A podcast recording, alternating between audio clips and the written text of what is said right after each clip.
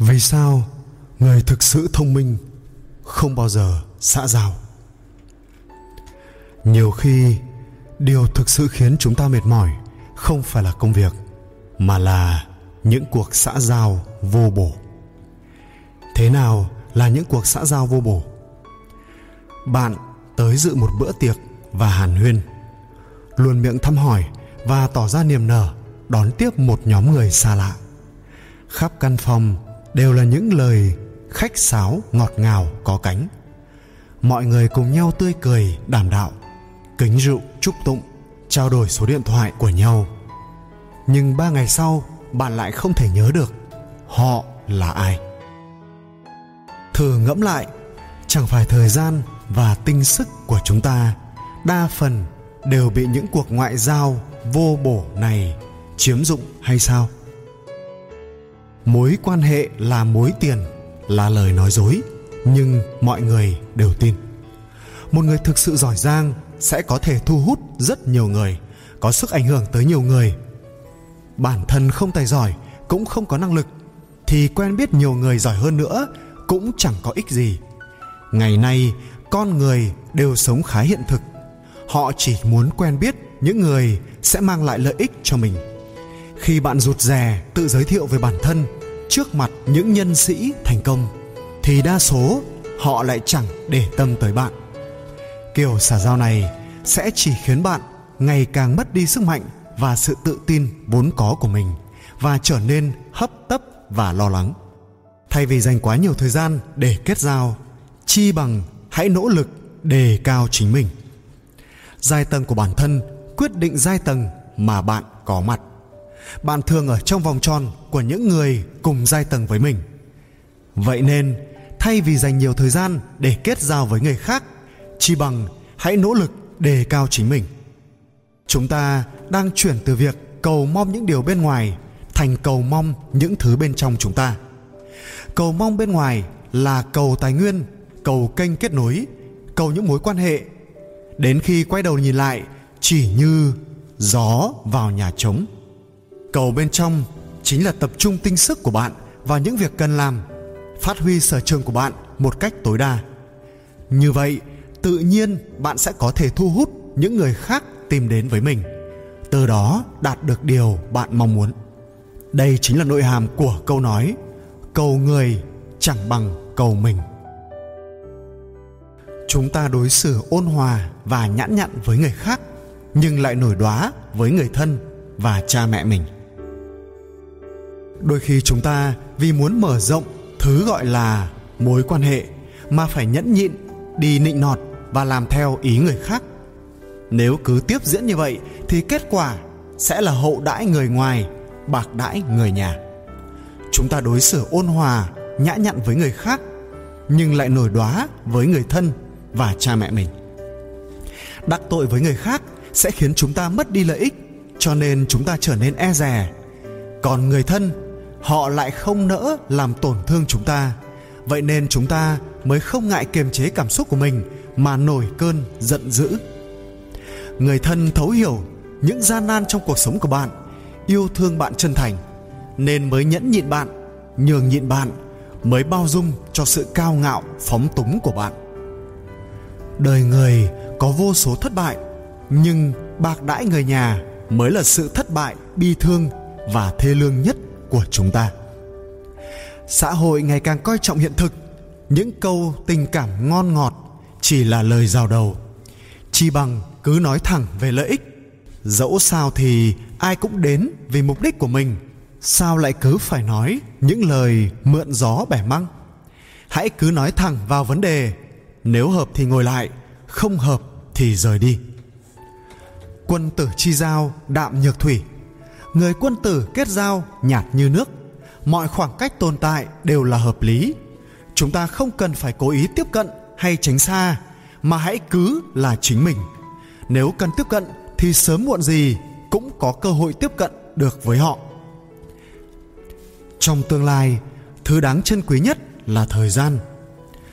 Trong tương lai, thứ đáng trân quý nhất chính là thời gian. Đừng tùy tiện làm lờ dỡ thời gian của người khác cũng đừng tùy ý lãng phí thời gian của chính mình. Nếu có chút thời gian rảnh thì đó nên là quãng thời gian quý báu bên người thân, chứ không phải để dành cho việc xã giao vô bổ ấy. Người bao nhiêu năm không gặp, đột nhiên lại liên hệ thì chắc chắn là họ cần mới nhờ tới bạn. Người không hẹn trước đột nhiên mời bạn đi ăn cơm, có lẽ chỉ để góp cho đủ số mà thôi. Bởi vậy, người thông minh không bao giờ xã giao nếu bạn có chút thời gian rảnh, hãy đọc sách nhiều hơn, ở bên người thân nhiều hơn. Hãy khiến bản thân mình vui vẻ hơn, khiến cuộc sống phong phú nhiều màu sắc hơn. Tu thân dưỡng tính, há chẳng tốt hơn sao? Ước nguyện của rất nhiều người trong chúng ta là hãy dành thời gian rỗi và tâm sức cho những việc, những người mà ta yêu thích. Vì vậy, hãy làm những việc bạn cần làm, những việc trong sở trường của bạn, thế giới của bạn sẽ trở nên lung linh đầy màu sắc. Tại sao quân tử giải đãi nhau bằng nước chứ không phải bằng rượu? Người xưa có câu nói rằng, vì lợi ích mà hội tụ, thì đến khi nghèo túng, hoạn nạn, tai họa sẽ bỏ nhau. Vì thiên tính mà hội tụ, thì đến khi nghèo túng, hoạn nạn, tai họa sẽ giúp nhau. Giữa đoạn tuyệt và tương trợ khác biệt rất lớn. Sự kết giao của người quân tử thì nhạt như nước lã. Sự kết giao của kẻ tiểu nhân thì ngọt nồng như rượu ngon mới cất. Nhưng cái nhạt của người quân tử sẽ dẫn đến thân tình. Còn cái ngọt nồng vô vập của kẻ tiểu nhân sẽ dẫn đến tuyệt giao. Hội tụ vô cớ thì sẽ ly tan vô cớ. Tiết Nhân Quý sinh năm 613, mất năm 683, là danh tướng thời nhà Đường. Từ nhỏ, ông đã chuyên tâm luyện văn, luyện võ, nhưng gia cảnh lại vô cùng bần hàn. Thời điểm chưa được công thành danh toại, vợ chồng Tiết Nhân Quý sống trong cảnh cơm không đủ ăn, áo không đủ mặc. May mắn là vợ chồng người bạn của ông là Vương Mậu Sinh thường xuyên tiếp tế cho họ hai người còn kết nghĩa làm anh em về sau tiết nhân quý, đi theo đường thái tông, chinh chiến nhiều năm, lập được nhiều chiến công hiển hách. Nhờ đó mà được phong làm bình liêu vương. Ngày tiết nhân quý nhậm chức, văn võ bá quan trong triều đến chúc mừng ông.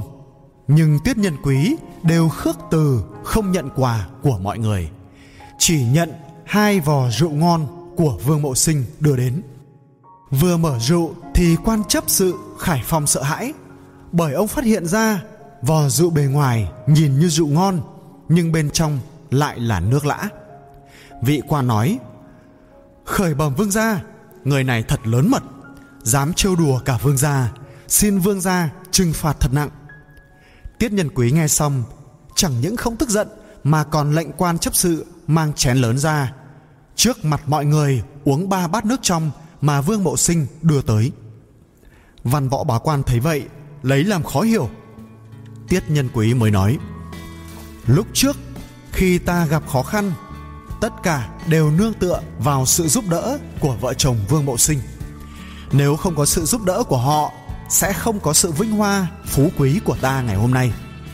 Hiện giờ, hậu lễ của các vị, ta không nhận, lại cố tình nhận lấy nước trong do vương huynh đưa tới, bởi vì ta biết vương huynh bần hàn. Tặng ta nước trong cũng là tâm ý tốt của vương huynh đây gọi là quân tử chi giao đạm bạc như nước. Từ đó về sau, mối quan hệ giữa tiết nhân quý và vương bộ sinh càng thêm gắn bó. Dài thoại quân tử chi giao đạm nhược thủy cũng bắt đầu lưu truyền về sau. Quân tử kết giao đạm bạc như nước có ý nói rằng mối quan hệ kết giao giữa những người quân tử nên dựa theo đạo. Tình bạn ấy phải giống như sự thuần khiết, cao thượng của nước. Đó không trộn lẫn với những tạp niệm về lợi ích vật chất ở nơi thế tục và tình cảm riêng tư. Mối quan hệ giữa bạn bè nếu được thuần khiết, không vụ lợi như vậy mới có thể gắn bó lâu dài.